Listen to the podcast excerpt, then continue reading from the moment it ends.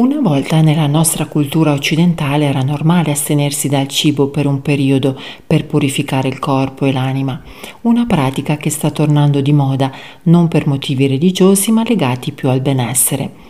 Digiunare è un modo ideale per purificare e disintossicare il corpo, ricomporre l'equilibrio acido-basico e anche, perché no, perdere qualche chilo di troppo e può essere l'occasione per scoprire l'essenzialità e naturalità di molti cibi, cambiare abitudini alimentari e riscoprire il gusto delle cose semplici.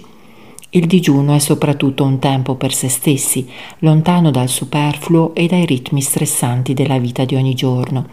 Anche lo spirito trova quiete, anche l'anima si alimenta di pienezza, si sperimenta la leggerezza dell'essere. Si può sostenere la cura con esercizi respiratori, con movimenti del corpo, con bagni Kneipp.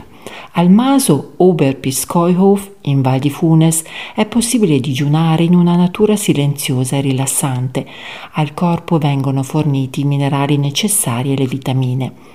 La cura è integrata da terapie olistiche come lo yoga, il rilassamento e il movimento, da passeggiate nella natura.